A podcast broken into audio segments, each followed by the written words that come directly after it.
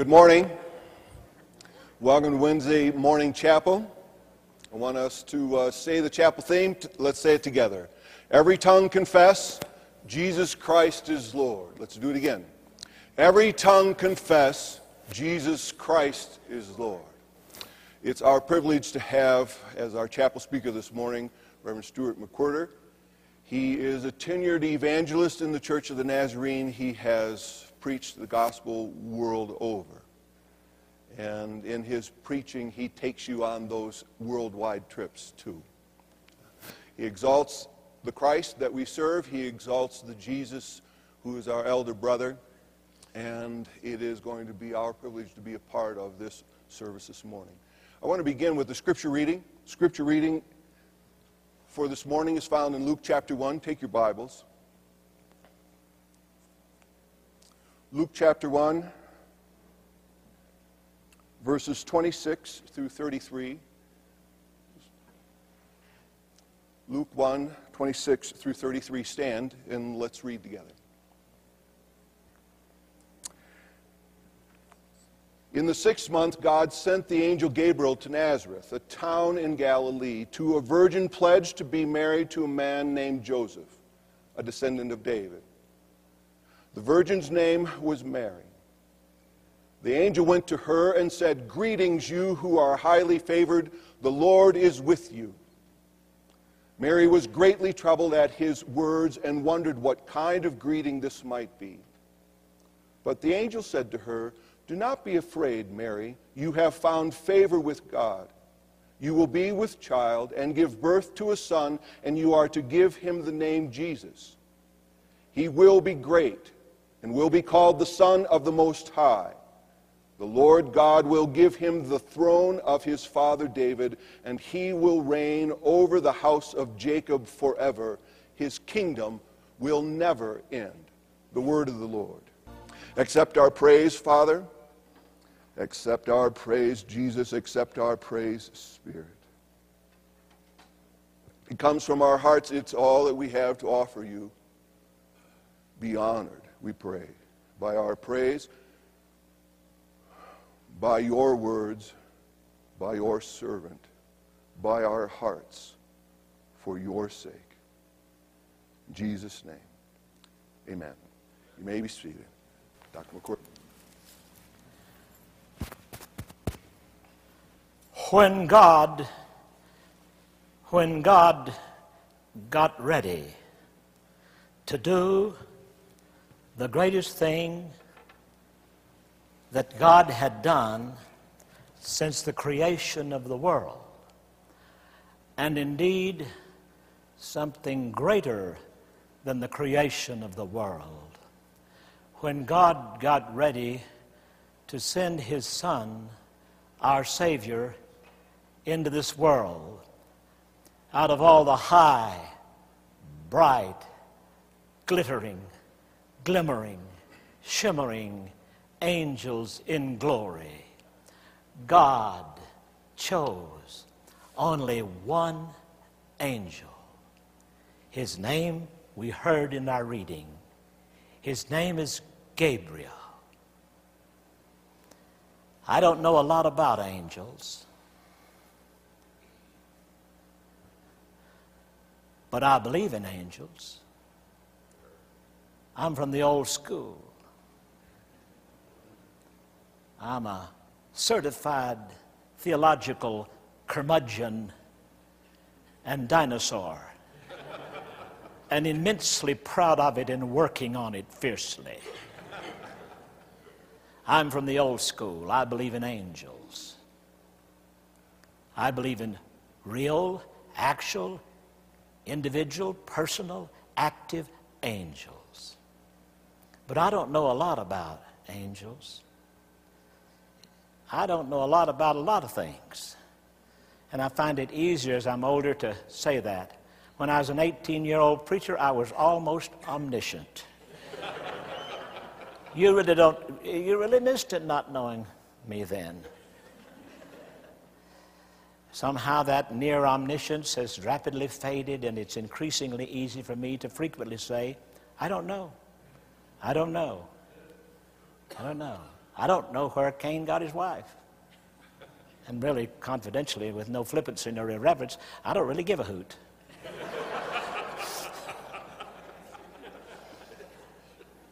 Some of these questions people come to ask me in camp meeting and they expect me to know the answers, you know. And a little lady came up to me a few years ago, back in more legalistic days, and said to me, uh, Brother McWhirter, how should I fix my hair?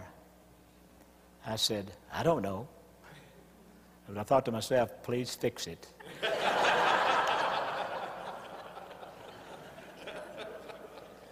I don't know.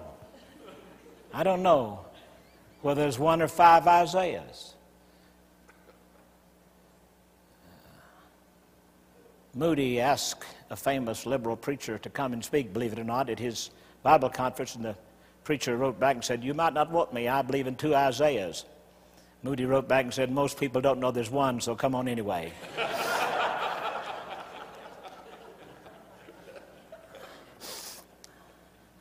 I don't, I don't know a lot about angels. I know a fellow who said his wife was an angel. He said she was always up in the air. He said she was always harping about something. And he said she never had anything to wear. But I do know, I, but I do know that angels are intensely, extremely emotional beings. I know it for many reasons. I know it because Jesus, in one of his parables, told us that there is great rejoicing in the company of the angels over the repentance of one sinner. So I know that angels are expressive, strongly emotional creatures. So I can imagine, and I can only imagine, but I can imagine how ecstatic Gabriel must have been when he realized that out of all the innumerable angels in glory, he alone was chosen to go on Mission Nazareth. To carry the Annunciation to a humble maid in an obscure village in the hills of Galilee and to announce to this humble, obscure maiden that she would be supernaturally, she would supernaturally conceive of the Holy Ghost and bow the, and, and and give birth to the Son of God, the Savior of the world. I can imagine, and I can only imagine, something of what it might have been like. One day, the Lord God Almighty called Gabriel up to his great white throne. And the Lord God said, Gabriel, I've been watching this human race for a long time. And the Lord God said, Gabriel, I have decided to become a human being. And the Lord God said, Gabriel, not only have I decided to become a human being, but I've decided to enter human history and enter my uh, incarnation in time and history the same way that all human beings enter history. I have decided to become a little baby. The Word of God tells us angels do not faint, but I'm certain that Gabriel staggered. And Gabriel must have thrown up his hands and exclaimed, O Lord God Almighty, why would you want to become a little baby? And the Lord God Almighty said, Gabriel, I want to become a little baby because I've never been helpless. God said, Gabriel, you know I've never been helpless. God said, Gabriel, you were with me in the glory of my presence. You were present. You were an observer. You were a witness when I created the worlds. You were there when I flung the stars and the galaxies and the nebulae out into boundless space. You were there when my voice filled the inky black void and light splattered through the universe like colors of the palette of a great artist. Meteors streaked and comet, comet soared and suns burned and moons glowed and stars glittered. And when I had completed it, I was not the least bit diminished nor depleted. I was not weary. I was not tired. I was not exhausted. When I rested, and when Genesis says God rested, of course, it doesn't mean that God was tired. or that he needed physical rest. Some of the narrow understanding of things. Somebody came to me not long ago and said, Do you believe that every word of the Bible is literally literal? I said, No, I don't. If I did, I'd go around lying down in green pastures.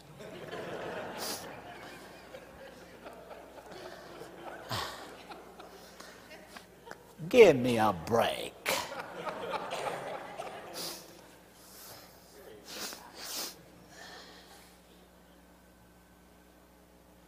God didn't need to rest physically because he was tired. He who keeps Israel neither slumbers nor sleeps. God never has taken a nap. God said, Gabriel, I've never been weary, I've never been helpless. But God said, Gabriel, nothing is more characteristic of these human beings than their constant experience of and encounter with feelings of helplessness besetting them on every side, feelings of inadequacy, feelings of inability to cope with the countless pressures and frustrations and demands and uncertainties and anxieties of human existence, helplessness. And never are they more helpless when they are a little baby. And I want to become a little baby because I want to enter into their helplessness. Is this too deep?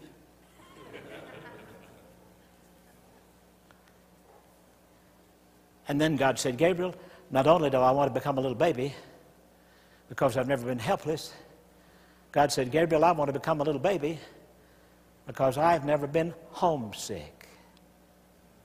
I've never been homesick.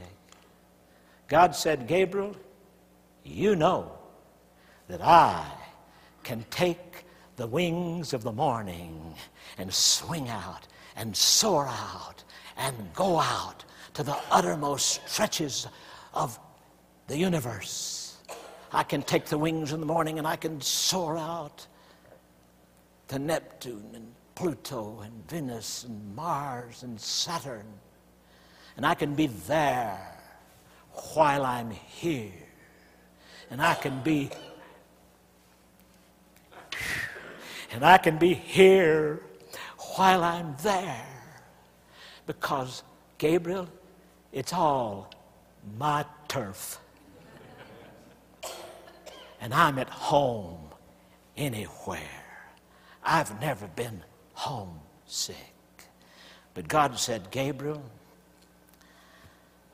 I'm looking down through the avenues of approaching ages and the corridors of coming centuries, and I see a peasant couple taking the long journey, an equivalent of thousands of miles of modern travel.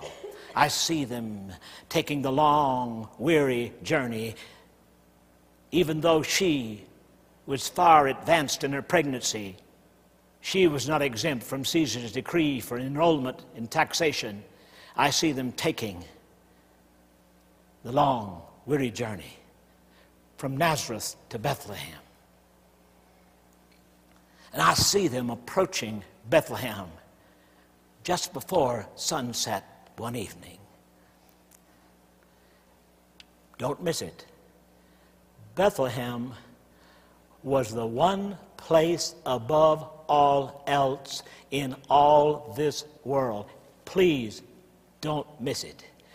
Bethlehem was the one place in all this world for this couple where they should have been at home, where they should have felt at home where they should have been received and recognized and planned for and prepared for and invited and embraced and included.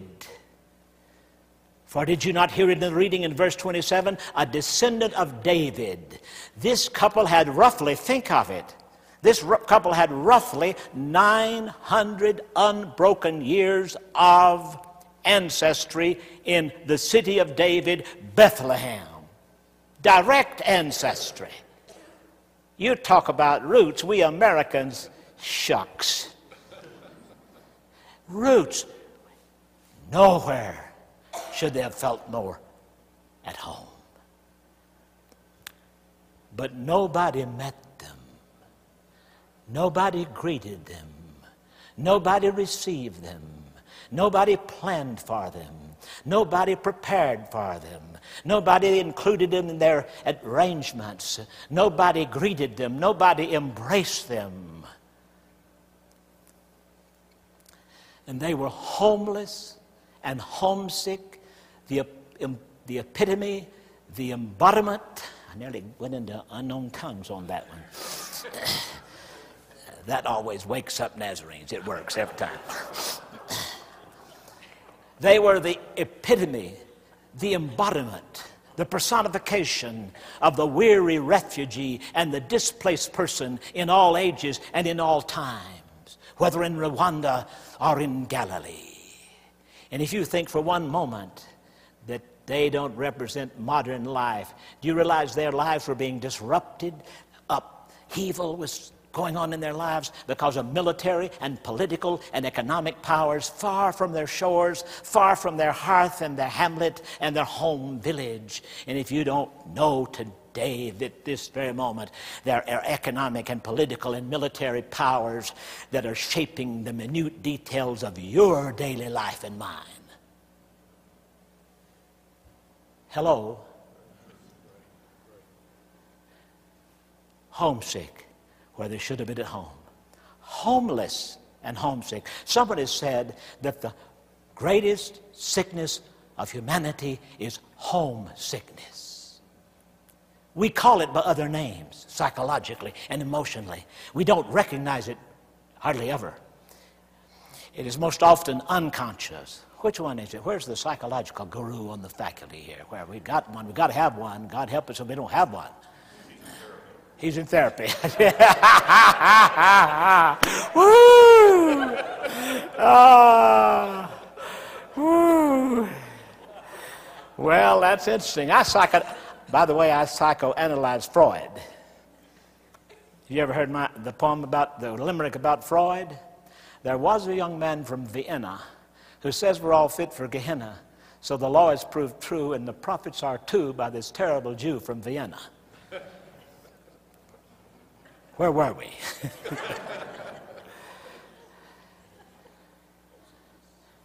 Homesickness. Is it subconsciously or unconsciously? I think it's unconsciously, I'm not sure. I was preaching camp meeting with Dr. V.H. Lewis, and I said, How do you pronounce St. John of Constantinople, uh, St. John? Is it Chrysostom? Dr. Lewis said, Nobody here knows. He said, Call it what you will. they won't know the difference.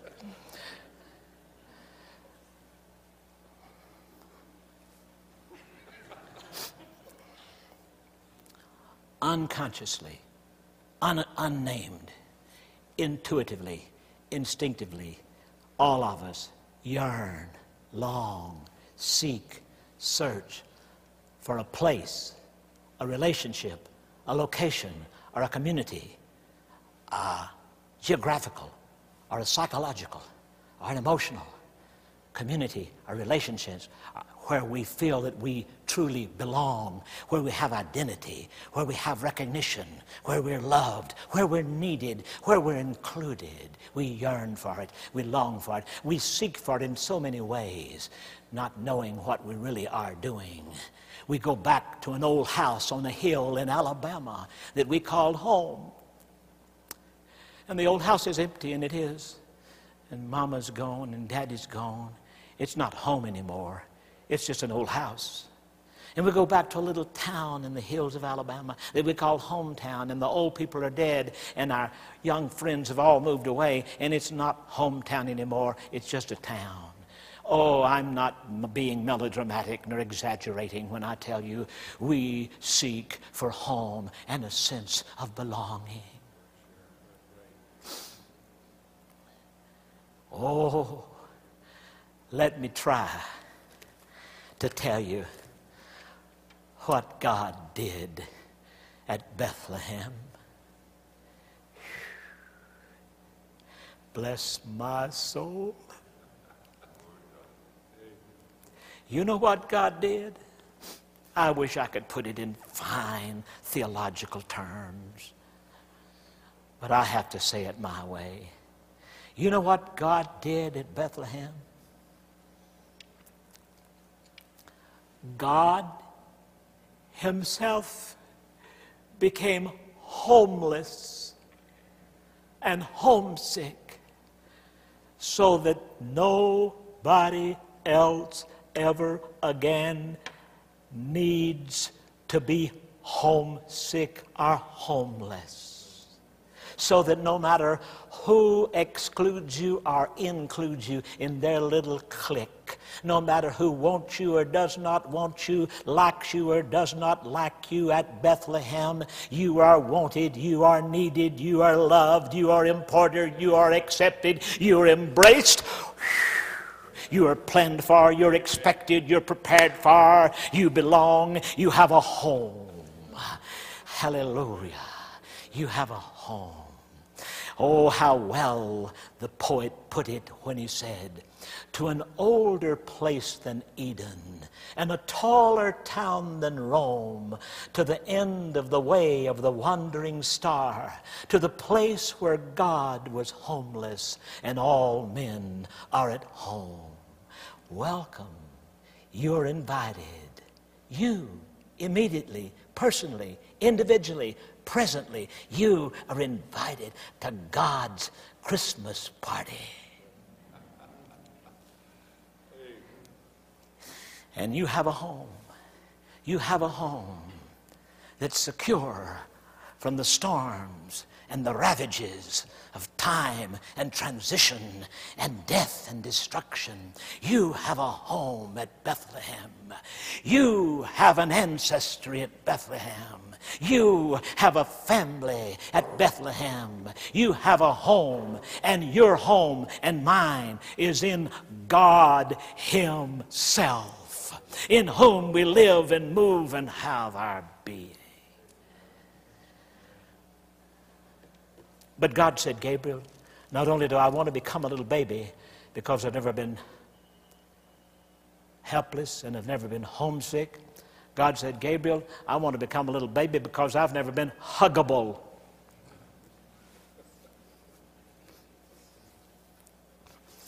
Huggable. Huggable. I like it. You like it? Say it with me. Huggable. Say it again. Huggable. H U G G A B L E.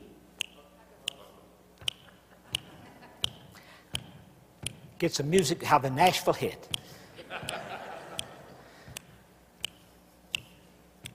This is a snappy sermon. H U G G A B L E. Now, if you're prudish, if you're prudish or squeamish and uncomfortable with my use of the word huggable to describe God, don't you dare tell anybody. For you will reveal that you have an utterly abysmal ignorance of the Holy Scriptures. As much so as the two fellows who got into an argument, one said to the other, I bet you can't say the Lord's Prayer. The other one said, I'll bet you I can. I bet you I can't. Bet I can. I bet you can. I bet I can't. I can. Back and forth. Finally, the challenger said, Go ahead and do it. He said, I'll give you $20 if you can. So he started in. Now lay me down to sleep. I pray the Lord my soul to keep. If I should die before I wake, I pray the Lord my soul to take. The fellow reached in his pocket, got out the $20 and handed it to him.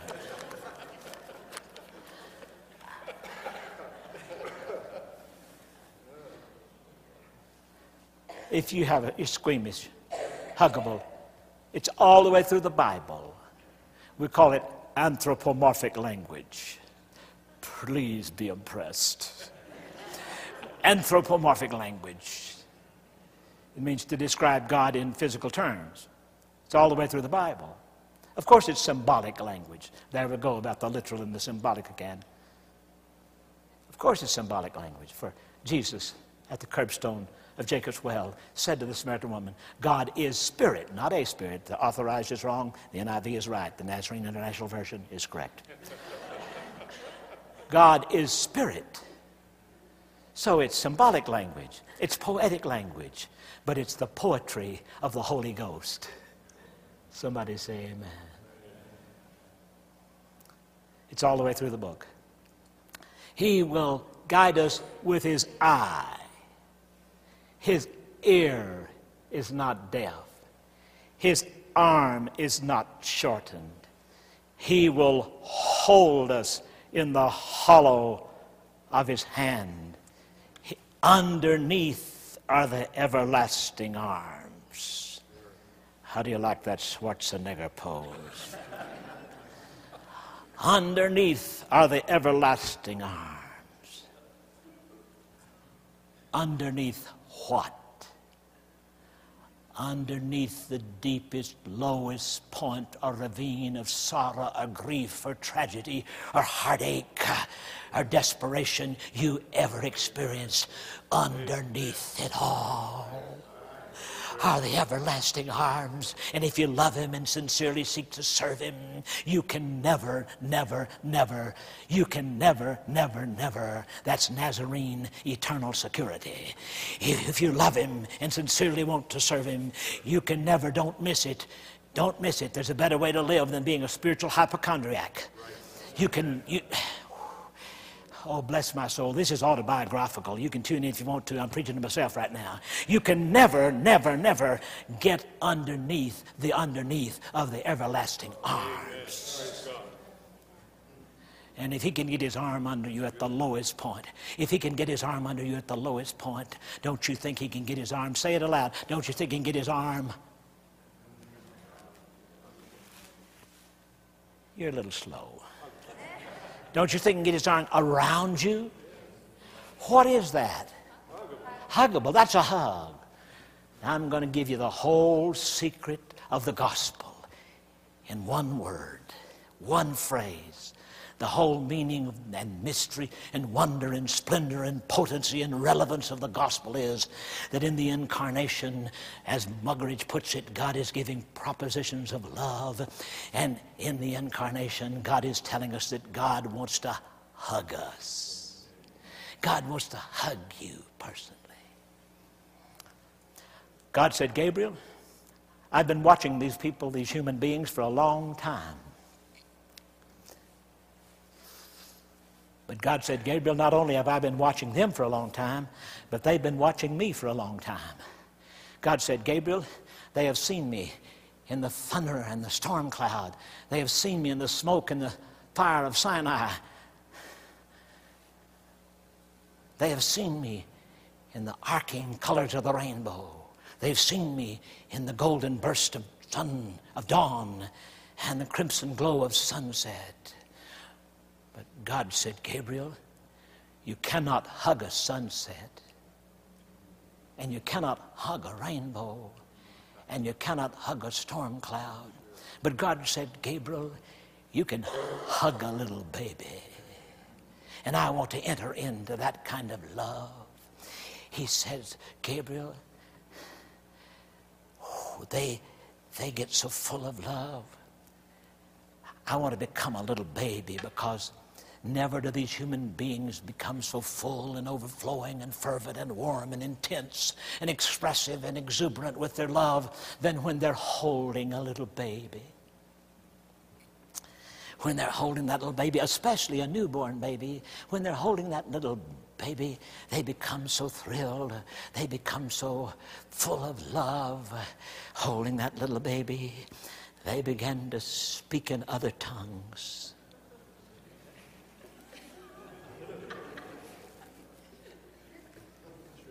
or the dean, they began to speak in other tongues. Ga ga ga. Goo goo goo. Itchy gitchy goo. And I'm certain that there are qualified interpreters present.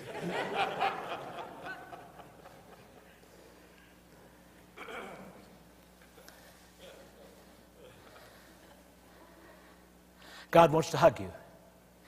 If, staggering thought, if I could comprehend completely, conclusively, entirely, if I could comprehend fully and entirely every art, every science, every discipline, every area of human learning and knowledge, every philosophy, if I could completely comprehend and understand it all and completely, clearly, fully convey and communicate, communicate all that knowledge to you this morning, I could not tell you anything more powerful, more wonderful, more awesome, more enrapturing, more healing, more liberating, more transforming than to tell you that just now, immediately, presently, personally, individually, the eternal, everlasting, almighty Creator God personally loves you. He loves you fully right now. If you'll get into that, it has potential for doing something that psychiatrists dream about. If you'll get into that, it has potential for healing all your inferiority complex, all your low self esteem. The eternal God truly loves you personally right now with a love that will never be fickle. And you can get into that love. And you can live in that love. And you can luxuriate in that love. And to use a hillbilly phrase, for lack of a better one, you can wallow you can wallow. You can wallow every day. Say that word, I like it. Wallow. You can wallow every moment in the love of God. You can rest in that love. You can live in that love. And when you rest in that, oh my word, Karl Barth, perhaps the most influential theologian of the 20th century, certainly in the Protestant world, Karl Barth, the great Swiss theologian, someone came to him and asked him what was the most, the greatest thought he had ever had. Karl Barth answered, not facetiously, totally seriously. Karl Barth said, The greatest thought that ever entered my mind is Jesus loves me. This I know, for the Bible tells me so.